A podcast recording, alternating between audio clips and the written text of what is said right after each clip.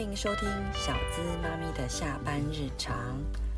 我们的节目会有小资上班族最想知道的资讯，也会分享让家事变轻松的小撇步。让我们一起忙里偷闲，抓住小确幸，为生活点缀幸福的色彩。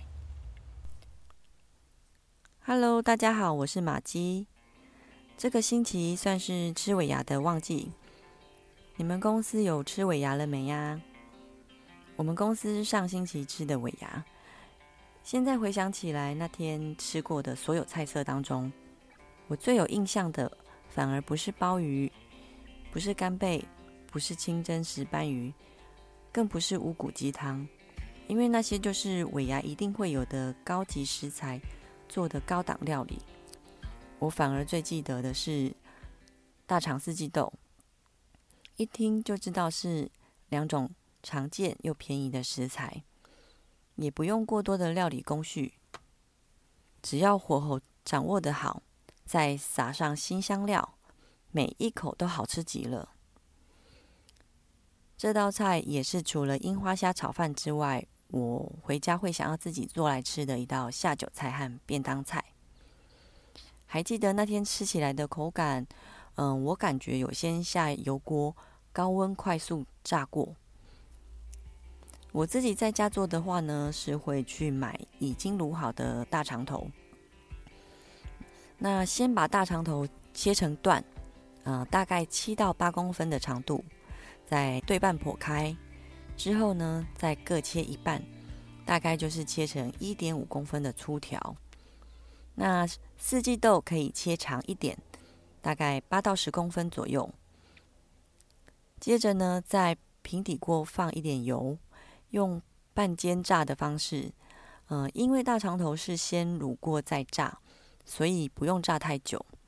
那如果是怕太油或者是太咸的话，可以先把大肠头用热水烫一下。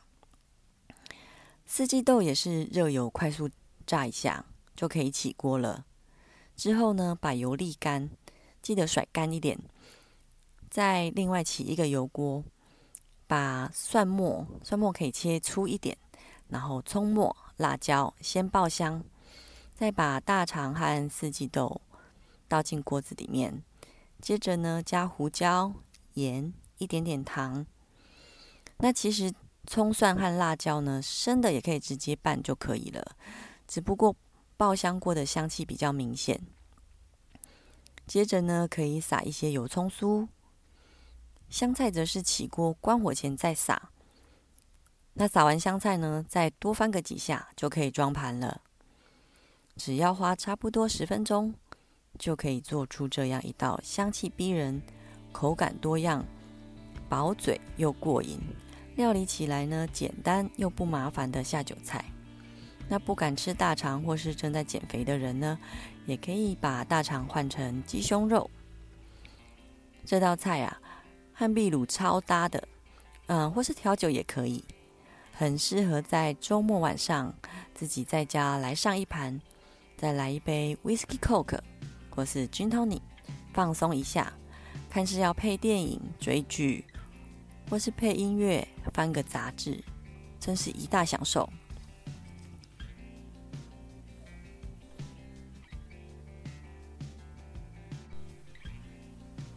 接下来要聊的话题有一点点敏感，可以说是为了社会新鲜人准备的，关于特休的相关问题。特休的天数怎么算呢？依据劳动基准法第三十八条第一项规定，劳工在同一雇主或事业单位继续工作满一定期间者，应依下列规定给予特别休假：六个月以上，一年未满者，给三日，一年以上两年未满者七日，两年以上三年未满者十日，三年以上五年未满者每年十四日，五年以上十年未满者每年十五日，十年以上者每一年加给一日，加至三十日为止。这边要说明一下。工作满六个月以上，有三天的特休，在工作满一年的时候是另有七天特休，而不应该扣除前面的三天。那特别休假的算法呢，有周年制和历年制两种算法。举例来说，到职日如果是七月一号，那么到十二月三十日工作满六个月的时候，可以申请三天的特别休假。在次年度的六月三十，也就是工作满一年的时候，则可以再申请七天的特别休假。这七天的特别休假呢，在下个年度的六月三十前用完。接下来再下一个年度，也就是六月三十满两年的时候，则可以申请十日的特休，以此类推。同样的例子，一样是七月一号就职。若是历年制的话，工作到十二月三十满六个月，一样有三天假。到了次年的六月三十，工作满一年，原本有七天假，但是当年度只剩一半，所以是七天除以二是三点五天，在十二月三十，也就是年底前休完。那在另一个新的年度开始，也就是一月一号。则是有前半年的三点五天，再加后半年的五天，加起来是八点五天，在当年度的十二月三十前用完。那在接下来再次一年，也就是满两年的时候，就可以申请十天的年假，以此类推。综合以上的整理，特别休假的周年制和历年制，哪一个比较划算呢？答案是没有划算不划算的问题，只有获得年度假期的起算时间和结算时间的差异。周年制的劳工特别休假以劳工到职日起算，计算到下年度的到职日前一天为一个周年。那历年制呢，则是一律从每年的一月一号计算到十二月三十一日为一个历年。第二个常常发生的争议是：特休什么时候都能排休吗？依据《劳动基准法》第三十八条第二项规定，特别休假日期的排定由劳工排定之。原则上，雇主不可拒绝劳工在任何时候申请特休的权利。但是，实际上常常有劳资双方。需因营业时间和工作时间的考量，因此《劳动基准法》第三十八条第二项也有规定。但雇主基于企业经营上之急迫需求，或劳工因个人因素得与他方协商调整。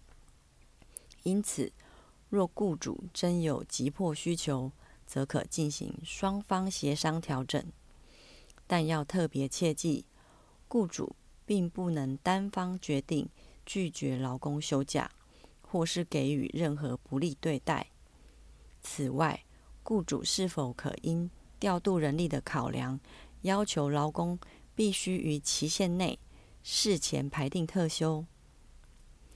如果雇主是站在提醒、促请的角度，和劳工商量，错开彼此间的特休年假，避免出现人力空缺，并无不可。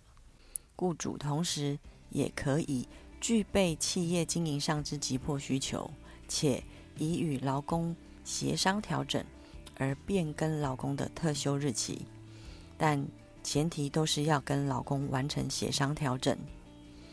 不过，专业律师提醒。雇主不得限制劳工仅限一次预定排假，或者一定要在特定日期前排定，否则不得休假。而且，如果最后劳工未依照雇主指定的期限排定特休，原则上劳工的排休依然属于有效。雇主不得以超过指定期限为由拒绝劳工排休。整理了以上的特修相关资讯，希望能提供给需要的朋友。这阵子年关将近，除了尾牙和年终奖金之外，很多公司会趁过年前后做一些关于来年的规划和宣告，可能是有关于升迁的人事异动，或是各项制度的调整。讲到调整呢，不外乎两种，一种是调整成员工喜欢的样子，另一种是调整成老板希望的样子。不知道你们公司的调整是更接近幸福企业了，还是属于后者？如果是后者的话，也没关系啦，那就更应该给自己爱的鼓励。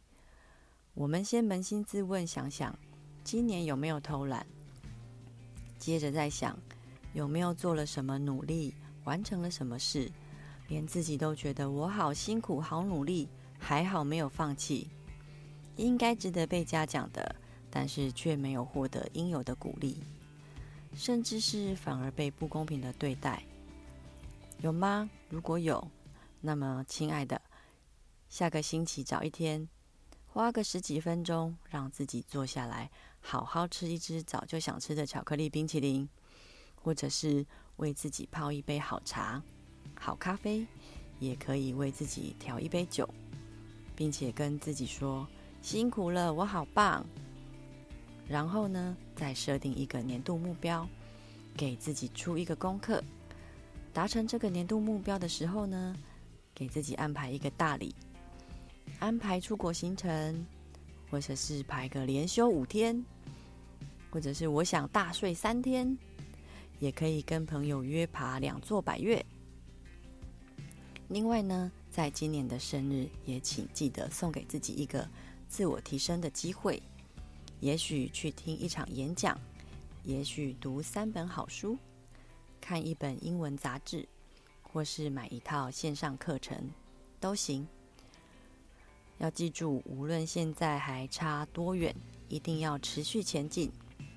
或许更好的安排会在出其不意的时候，给你一个意外之喜哦。所以，我们一定要随时保持最好的状态和备战的心情，还有持续进步向前的勇气。加油！